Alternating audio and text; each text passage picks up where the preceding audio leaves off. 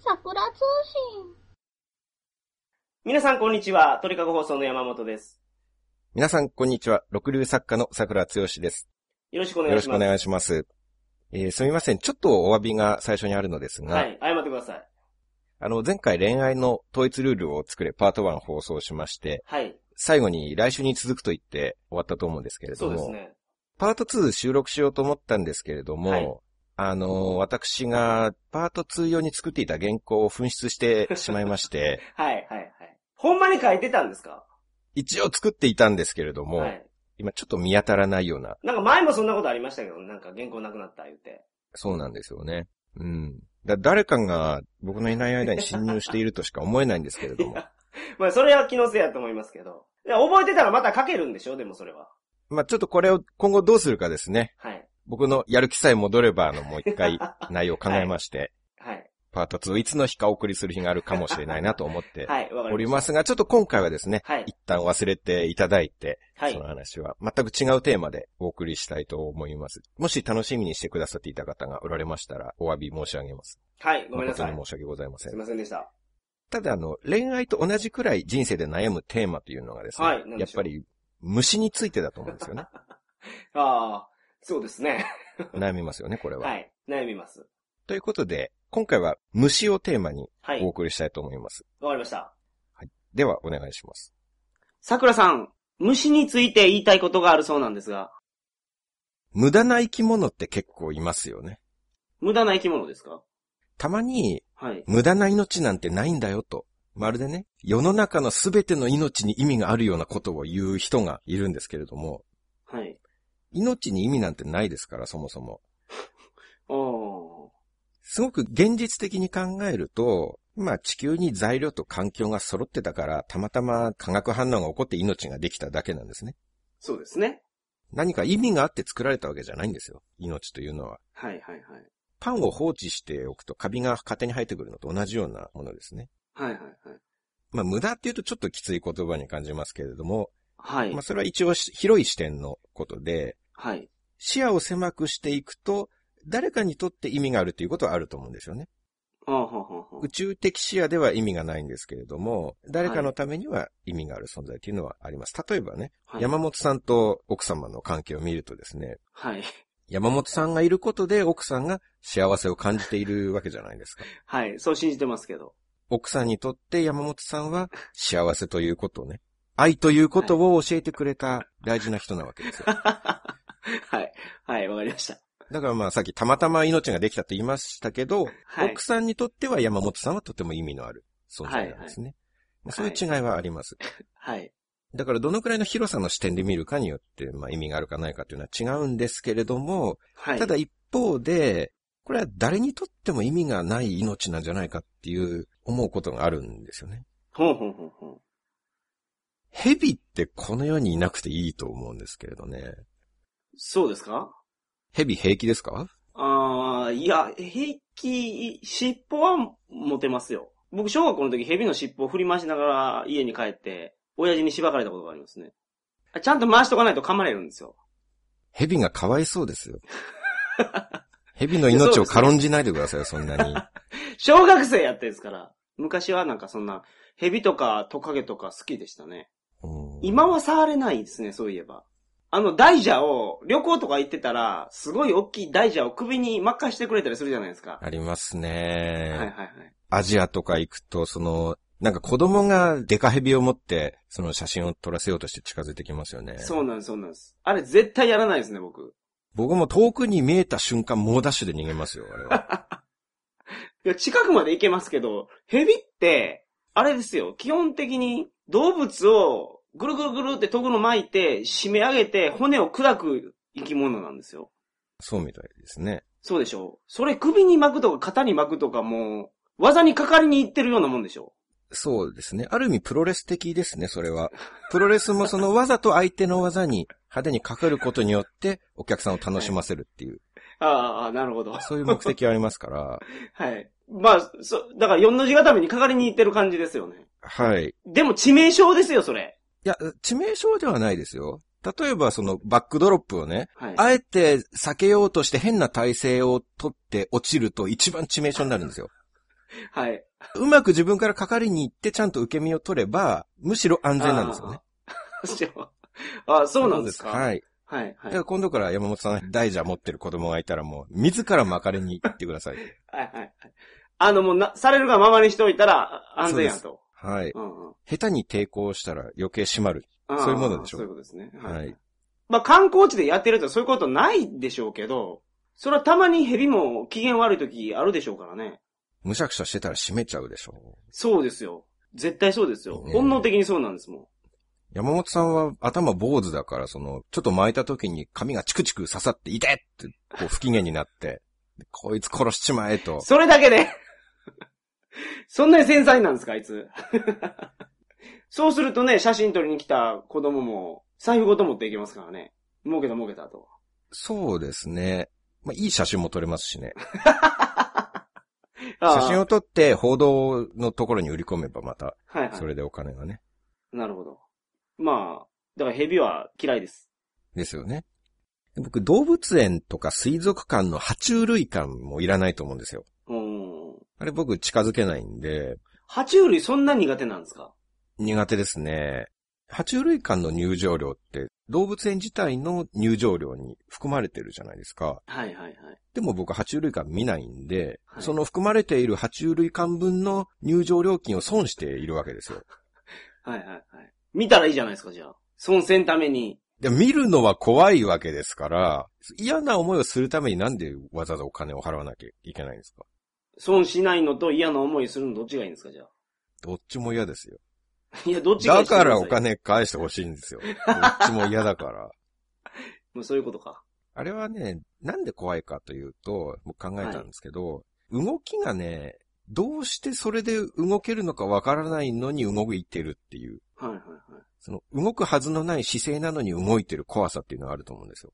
それ蛇のことを言ってるんです。はい。歩けるわけないのに前に進んでるじゃないですか。え、それ足がないからですかはい。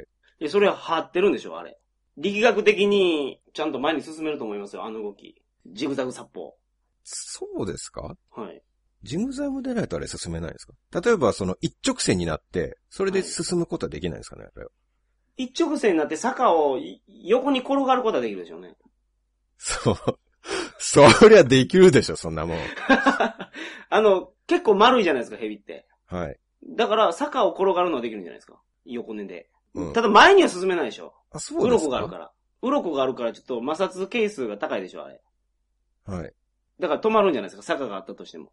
あー。ローション滑り台とかやったらいけそうですね。それ、ヘビに限らず何でも滑るでしょ、そんなも ん。ローションがあったら。ヘビを出す必要ないでしょ。はいはい。まあ、そういう条件付きやったら前に進めますね。あの、僕の理論で言うと。ジグザグでしか進めないですかいや、直線でも進めると思いますよ、ヘビ。え、あ、すいません。ジグザグってあれですよ。体をうねらしながらっていう意味ですよ。はい。わかりますけど、わかるでしょまっすぐ進めないでしょどうやって進むんですか尺取り虫みたいな感じで進むんですか、蛇が。だから、そシャクトリムシみたいな動きだったらわかるんですよ、動けてるなっていうのは。それじゃないのに動いてるでしょ、ヘビは。はい。ジグザグって言うけど、はい。なんていうのジグザグにその、うねうねなって、シャクトリムシみたいに動いてるわけじゃないでしょ尺取り虫っていうのは、頭のところにお尻をくっつけて、はい。頭を前に出す形で進んでいくんですよね。はい。これだと、明確に進む理由はがい、わわかかりりま、ますすよ。ね。はいはいはい。蛇は地面を泳いでる感じじゃないですか、あれ。そういうことです。はい。だから、泳いでるんですよ、あれ。地面を。地面はでも泳げる場所じゃないですよ。いや地面というものは。あまり地面に詳しくないでしょうから、もうわかんないかもしれないですけど、山本さんは。だかいや、泳いでるじゃないですか、蛇は。あれ、どう見ても泳いでますよ。らその、本来動けるはずがない姿勢なのに動いてるから、ものすごい怖いんですよ、そこあが。あ。我々の想像を絶する動き方をするから。ああ。そこ解明できたら、じゃあ怖くなくなるんですね、桜さんは。いや理論的に分かってるのとまた違いますよ。だから理論的には、その鱗みたいなのが細かくたくさんついてて、はいそれをうねうねずらしていって動いているんですよ。え、そうなんですか、はい。泳いでるんじゃないんですね、じゃあ。泳いではいないんですよ、あれあは。あ、なるほど。じ、あれ、ジグザグでも、はい。なんかジグザグの体勢のまま進んでる、なんていうのかな。ちょっと言葉で説明するのは難しいけど、ジグザグで動いてるって多分山本さんの意識ではそのジグザグ横になったシャクトリムシみたいな感じで動いてるって言いたいんじゃないでしょうか。違います。そういう意味じゃないんですか違いますね。うまくうねってたら前に進むんやないかなと思って。うーん。なかなか難しいですね。これは。うね、佐久間さん、 そ自転車って結構乗ってましたう今でも乗ってますよ。乗ってます、はい自転車ペダルこがずに、ハンドルを思いっきり右、左、右、左って振ってたら、はい。ちょっとずつ前に進んでいくの知ってますあー、あの、TOKIO の鉄腕ダッシュではいはい、はい。よくやってましたね。自転車こがずにどこまで行けるかっていうやつで。そうなんです、そうなんです。それですよ、だから、原理的には。そうかな自転車のタイヤを右左、右左にやったらちょっとずつ進むんですよ。あれをもっと、すごい、なんすか、ダイナミックにやったら、ヘビの動きになるんやと思います。そんなヘビ頭左右に振ってま すかねそんな激しく振ってます左右左右って。頭は固定されてて、あれでしょうね。あの、胴体でやってますから。すごいこなれた感じで、涼しい顔して言ってますよ。TOKIO は必死ですけどね。それやるとそき。うでものすすごね。いヘビ必死です舌。出しながら言ってますからね。舐めた感じで涼しい顔で、余裕を見せ。てますよね。はいはいはい。その、イメージと違う進み方っていう点ではお化けと一緒だと思うんですよね。おお化けもね、その、例えば山本さんが夜に人気のない道を車で走ってて、ー。はい。まあ、遠くに髪の長い女性が立っていたとしましょはい。う。まあでもそれだけだと、あ、なんか女の人いるなっていう感じで、大して怖くないと思うんですよ。はいはも。いうその女性が足を全く動かさずに滑るようにスーッとこっちに近づいてきたら、それはすごい怖いと思うんですよね。はいはい。むちゃむちゃ怖いですね。はい。その怖さとヘビの怖さって似てると思うんですよ。不気味な動き方っていうね。いや、いや、そう。そうですかそのお化けは、だってそこでしか見たことないからビビるんじゃないですか。ヘビって今まで何回も見たことあるじゃないですか、テレビで。お化けだってテレビで何回も見たことありますよ、僕は。あまあ、テレビ、まあ映まあ、画そ、うですね。いろんなところはいで見ましたよ。はい確かにお化あ。僕も見たことありますね。はいはい。あ、そうか。だから見慣れてる。両方とも見慣れてるかけら そうい。うことですよ。何度見ても怖いじゃないですか、両方とも。そういう存在ですよ。はい。僕、今年ヘビがちょくちょく夢に出るんですよ ね。それなんかいいことあるんですよ、絶対。ヘ ビは。そうですかはいはい。でも本当に飛び起きるんですよ、ヘビが出てくると。はい。一番最近のは、僕の部屋になんかヘビがニョロニョロいるんですよ。うん、、で、うち木刀があるから、木刀で戦おうとして、はい。体 の、すみません、桜さん、僕どう思ってるんです はい、僕、布団の横に木刀が常備してあるんですよ。ほんまに。はい。なんでですかこれはね、あの、ストーカー事件の時にね、ちょっと怖くて、ヤフオクで木刀買ったんですよ。はい。そうもしかしたらね、夜中に忍び込まれたらっていう時に戦えるように。うん。うんそうですか。 ねえわかりました。じゃあ、その、僕とかまああるわけですね、近くに。そうです。もう夢にまで出てくるぐらいですから、もう毎晩置いてる。そうそう、夢の中ではいもはい木刀を常備してあって、はいはい。で、木刀でその蛇の体の真ん中をえいやっとこう、蛇の体と垂直にして叩いたんですよね。はい。でそしたら蛇が上半分と下半分に真っ二つにちぎれて、うん。上半分だけものすごい速さでガーッと向かってきたんですよ、こっちに。はいはいはいはい。で、僕はうわーっと叫んで飛び起きたんですね、そ こで。本当にその時僕、布団を跳ねのけて、はい、はい。上半身をガバってお起こして起きたんですよ。ああ、はい、はい。なんかテレビドラマのワンシーンのような綺 麗な悪夢の時の飛び起き方でしたね。はいはいはいはい。あで現実にこんな起き方するんだと思って、悪夢みたいな。はいびっくりしました、元気ですね。本当にうわーって叫びましたしねあ。あ。あと、す寿司屋の穴子ってあるじゃないですか。はいはい。大好きですよ。穴子も、僕も普通に食べるのは好きなんですけど、はい。一本穴子って言って、穴子の部分がすごい長いのあるじゃないですか。はいはいはいはい。ありますね。穴子の一本握り。ええはいはいはい。あれ食べれないんですよ。なんでもうなんか気持ち悪くなっちゃって。そのヘビ、ヘビ的な。僕とでも叩きたくなるんですかえいやーって。そうそう、だから叩いてね、ちぎれば、そして通常の穴子にすれば食べれると思うんですけど、はいはい。あれ一本出てきちゃった時点でね、のヘビ的なものを想像して、はんはんなんか逃げたくなりますね。高知県は、ウツボ食べるんですよ。うーウツボの生命力ってすごくて、あの、うちの親戚のおっさんが、はい。ウツボを生きたまま、うちに持ってきたんですよ。ほなうんかほ、でっかいゴミ袋みたいなビニール入れて、はい冷蔵庫入れてたんですわ。じゃあまた生きてるんですね、う。はウい。ツボ。ほんで、まな板の上に置いて、はい。まだうねってるんですよ。まず首をズターンって切り落としたんええです。えその切り落とした首を横にのけようと思って、はい首を手に取るじゃないですか。はいその頭に噛まれてましたからね。えうーほんで血めっちゃ流してましたから。僕それ見て爆笑しましたもん。小学校の時。そういえばね、水曜スペシャルで川口探検隊、川口博さんの時も、はいはいはい。ピラニアをさばいてて、骨だけになったピラニアに指噛まれてましたね、思いっ きり。川口隊長が。血だらけになってましたはいはいはいね。はいはいはい魚ってやっぱそういう生命力があるそんうでですすよね。ね。はいはい。だから美味しいからいいんじゃないですか。ヘビもなんか美味しい言うてましたけどね。友達が食べて。あー硬いけど。うーん。ヘビで怖いのは違うんですよ。その動きが気持ち悪いとかじゃなくて、たまには毒持ってるやつがいるでしょあーはいはい。それが怖いんですって、ヘビは。毒持ってなくても怖いですよ、ヘビは。ええいえいえ、毒持ってた時の凶悪さって半端じゃないですよ。例えば、えっ、と、犬。はい。毒持ってる種類の犬がいたとするじゃないですか。はい。数多くいる種類のなんか5種類ぐらい。はい。それ見分けれたらいいですよ。はい。もうだから鼻ペチャ犬は毒持ってないとかね。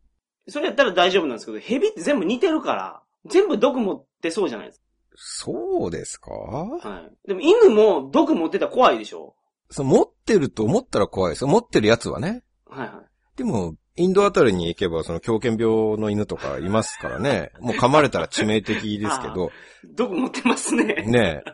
だからそういう、なんか変な野良犬がやるときはすごい怖いですけど、はいはい。かといいって犬僕好きですもうんん。。犬全体が怖いかって言ったら全然怖くないでしょまあまあそうですね。ちょ、例えに犬出してるのが良くなかったですね、僕。桜さんを説得するのに。はい。全く今説得力なかっ たですよ。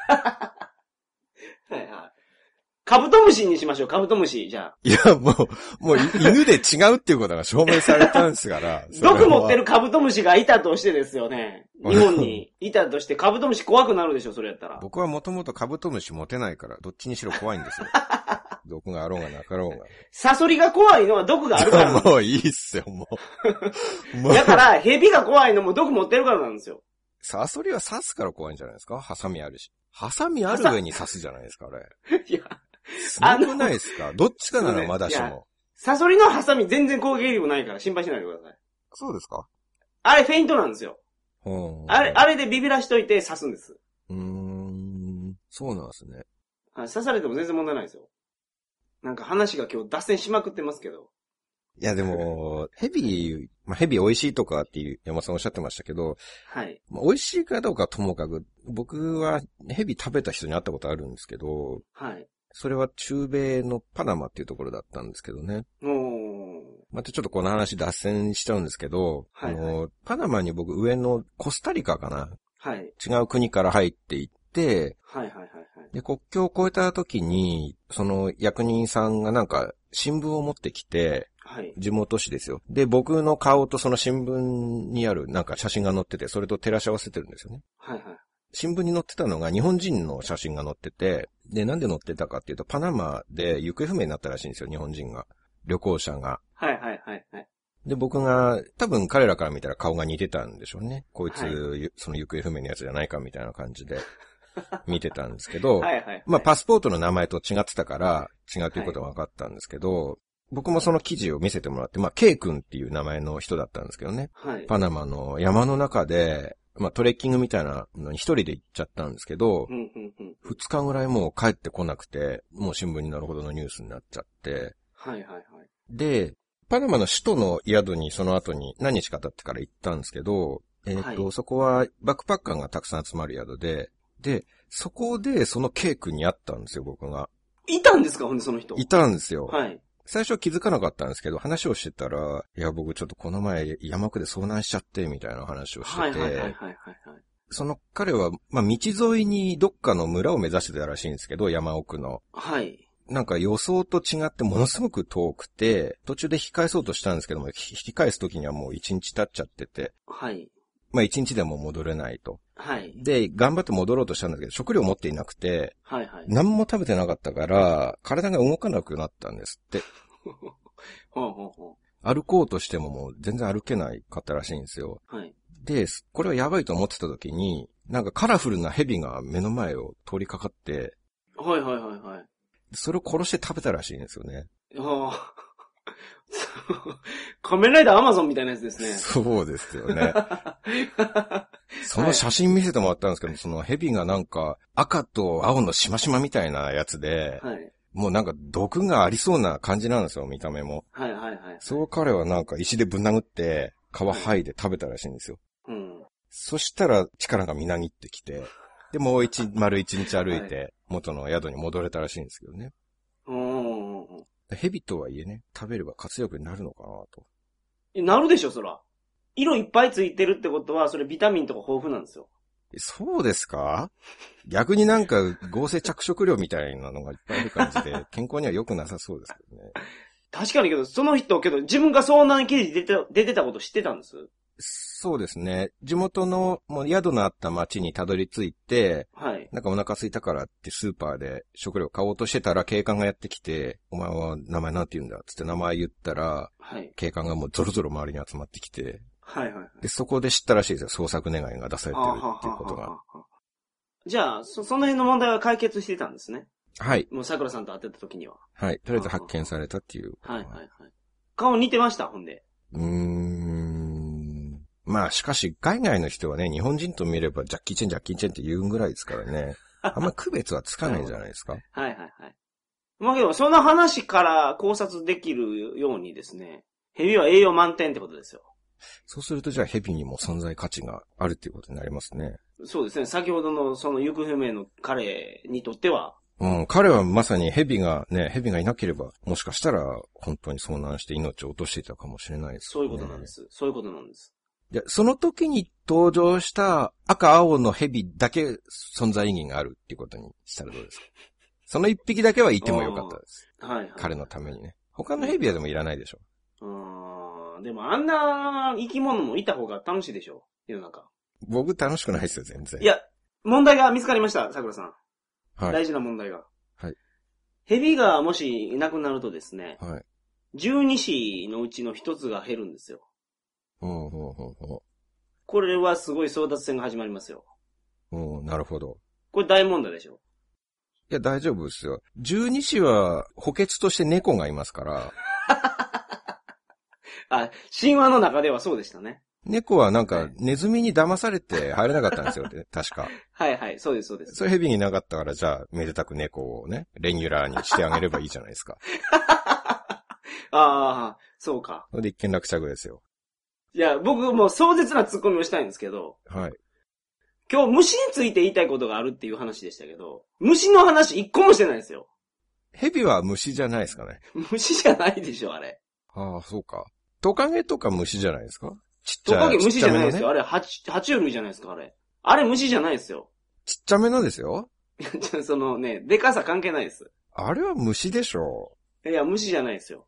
両生類も虫じゃないですからね。だから、ヤモリもイモリも虫じゃないんです。 う。ヤモリの話させてくださいよ。いや、ちょっとそれ、虫の話じゃないですよ。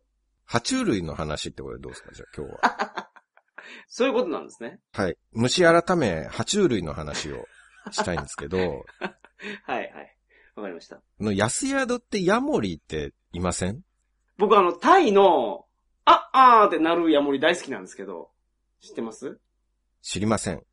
えあのー、トカゲぐらい、ヤモリぐらいの大きさで。どうなるヤモリなのか全然今の説明でわからないいやです。、泣くんですよ。あ、あー、あ、あーって。はい泣くってことなんですかはいはいはい。これぐらい大きい声で泣くんです。え、泣き声聞いたことないなぁいや、タイにいたら絶対聞いてると思いますよ。あもしかしたあれをら、はい。そトのカゲとかやと思ってないんやと思います。そうそうそう、そうですね。はいその音が聞こえてたとしても、そのはいヤモリから発せられるものだとは思ってないんだと思います。はいはいはいはい。もうタイ行ったらもうしょっちゅう泣いてますから。うんうん。いますもんね、東南アジアはいたくはいさん。はい、はい。あれが大好きです。あれヤモリなのかトカゲなのかわからないですけど。でヤモリでしょ、あれは。家にいるのはヤモリなんですよ。家を守るから。そうそうそう。そういうことはいです。はい。であれも僕、本当に嫌なんですよね。はいはいはい。勘弁してほしいんですよ。部屋にいるってのは。うん。僕が金払って借りてる部屋ですよ、それは。そうです一ね。泊とはいえね。はい。なんで勝手に入ってきてるんですか、他人の部屋に。はい。 ここで一晩過ごすなら金払えって話ですよ。ああシェアするならシェアするでね、半分出すのはマナーでしょ、それは。え、それでベッドに寝ますけどいいんですか嫌です。ヤ半モ分リもベ出すんやったらッド必要ないじゃないですか。彼らベッドでいやいや寝いやる。半分も出すうんやったらベッドに寝かしてくださいよ。半分くださいよ、ベッドも。ん。じゃあ、半分出さなくていいです、そしたら。1割程度で。ああああ、まあそれやったら、あれですね。でも、今嫌なんですよ、僕は。はおい金払われてもやっぱりそれは拒否する。部屋にいることがね、えっ、と、インドでカルカッタにいた時に僕、宿を探してて、はい。結構安宿って最初に部屋を見せてもらうことあるじゃないですか。そうです部ね。屋見てから決めるみたいな。はいはい。でその時も部屋を見せてもらって、え部屋のドアを開けて見た時に壁にヤモリがいたんですよ、部屋の中に。はいはいはいだかはらい。僕はもう、この部屋は嫌だと言ったんですけどね。はいはい。で、なんで嫌なんだって聞いてくるから、インド人のおっさんがね、はい。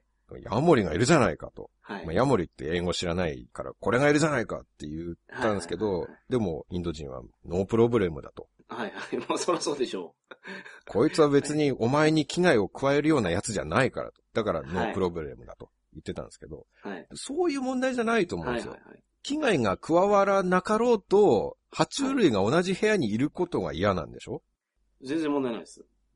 気にしないですね。そうですかじゃあ危害が加わらなかったら別に部屋にいてもいいっていうことですかまあそうですね。危害が加わらなければいいですよ。とりあえず。いてもいいんですかはいはい。いいです。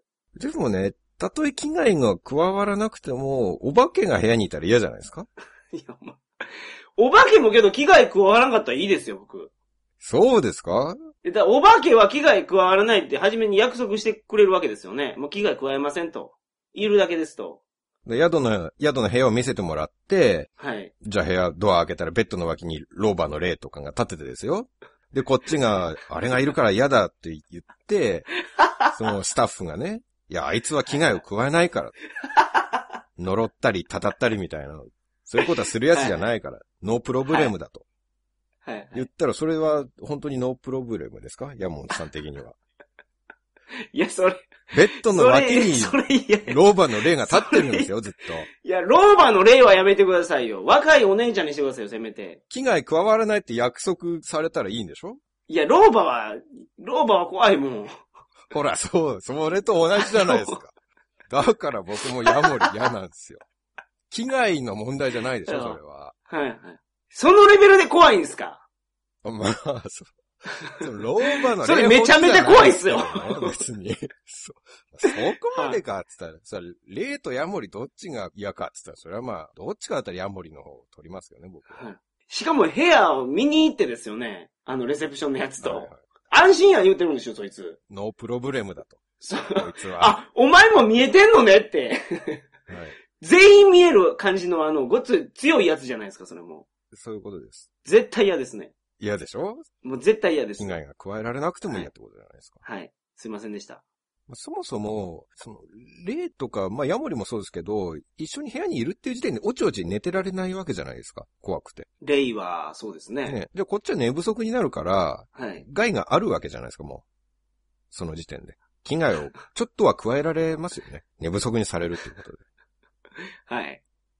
でヤモリで僕、一番ビビったのが、一昨年、オーパーツの本を書くために南米に行ったんですけど、はい。南米ではしばらくヤモリに出会わなかったので、まああれはアジアにしかいないものだなと思ってたんですよね。はい。で、コロンビアの宿で、僕シングルに泊まってたんですよね。はい。トイレが部屋の中にあるシングルルーム泊まってたんですけど、で、部屋のトイレで台の方を用を済ませてですね、はい。で、壁のトイレットペーパーを取ろうと、紙に手を伸ばしたらそのトイレットペーパーの後ろからいきなりヤモリがちょろちょろちょろっと出てきたことがあって、はいはいはいはいはい。あれは絶叫しましたね、僕は。トイレ見られたからです。いや、そ、それはいいんですよ。ヤモリに下半身を見られたことは別にいいんです。恥ずかしくて絶叫したわけですね。恥ずかしいわけじ ゃない。でトイレというね、プライベートが確保された安息の地なわけでしょ。はいはい。そこで髪を取ろうとしたらいきなり爬虫類が登場した時の恐怖感ですよ。うん。うんうんうんだからそれは山本さんはヤモリが平気だからいいですけど、またローバーの例に置き換えてください よ。トイレで用を足してはいはね、髪取ろうとしたら髪の裏からローバーの例いきなり出てきたら怖いでしょそれは。むちゃむちゃ怖いですよ、それ。でしょはう。い。そそれと同じですよ。ういうことですね。はい。すいまそせん。れぐら失い礼し怖かったんですよ。ましたはい。はい。いいですね。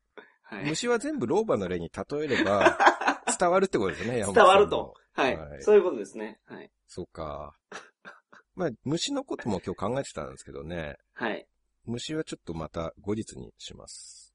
そうですね。はい。はい。これ、すいません。タタイトルを何にするんですか 虫でいいです。じゃあ、虫なんですか爬虫類じゃなくて。はい。はい。まあ、虫はじゃあ、もう一回やりますから。わかりました。また別に虫ということで。はい。わかりました。では、今回はこれで満足しました。そうですか。はい。それでは皆さんまた来週。さようさなら。よなら。ところで、はい。ちょっとした告知があります。はい、お願いします。新刊のレビューを書いて、桜つよしとチャットで話そうキャンペーンというのを今やっておりまして、おー、これはプレミア感が満載ですね。そんなことないですけど、いや、あるでしょう。人とほとんど話さないですから、桜さん。あ、そうそう、これがですね、チャットで話そうなので、まあ話すというよりも、文章のやりとりにはなるんですけどね。あ、音声チャットじゃないんですね。はい。チャットの元祖というか、本来のチャットの意味はいで。テキストチャットやと。そういうことです。はい。えっ、と、ちなみに、まあ概要は、その新刊のレビューを、まあツイッターとか、はい。 Facebook とかでレビューを書いていただくと、はい。レビューを書いていただいて、それを出版社宛てに申請をして、まあ応募という形にしていただくと、はい。い抽選で何名様かと、まあ日時を決めて、僕がチャットをさせていただくと。まあ、あんまりない機会ですのでね。それってあれですかその感想の文字数によって、桜さんとおテキストチャットができる時間が決まるんですか例えば100文字書いたら100分とか。 100分もできないでしょ、そんな。 長すぎますよ、100分は。言うことなくなる。いや、それは桜さん。さんと話したい方いるでしょそれは長ければ長い方がいいと思うんですけど。ほらね、時間とかも決まってないんですけどね。ああ、じゃあそれ辺は臨機応変にやってくれるんですね。そのうち決まると思うんですけどね。あと、どういう形になるか、その1対1なのか、もしくは、その、おそらく1対複数になるんじゃないかと思うんですけれども、ああ、そうなんですか。多分マンツーマンだと、お互いやりづらいと思うんですよね。いや、ま、シーンとしちゃうと思うんですよ、結 構。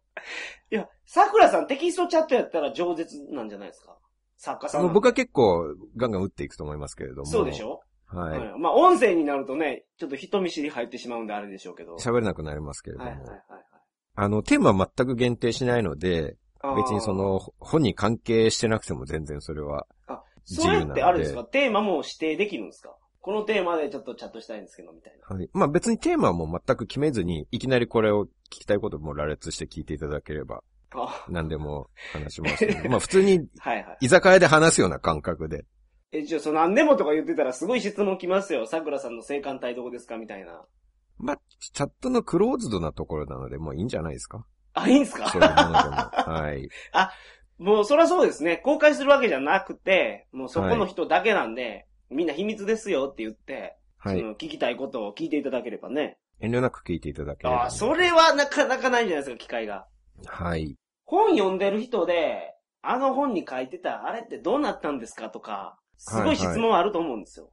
そうですね。ピンポイントのエピソードに関してそうそとうかそうそねう。。いや、あこに出てた何々ちゃんは本当は可愛いんですかとか。そうですね。まあ、あの、昔の方にまで遡って、そそでうういっすたねのは聞いていただいても構いませんので、ありがとうございます。締め切りが2012年の2月いっぱいということになっておりああますのー、で、もうちょっとですね、じゃあ。はい。まあ、今回も詳しくは、桜通信のサイトの方にリンクを貼っておきますので、はい。そこから出版社のページに飛んで、イベントページをご覧いただければなと思いますので、どうぞよろしくお願いします。よろしくお願いします。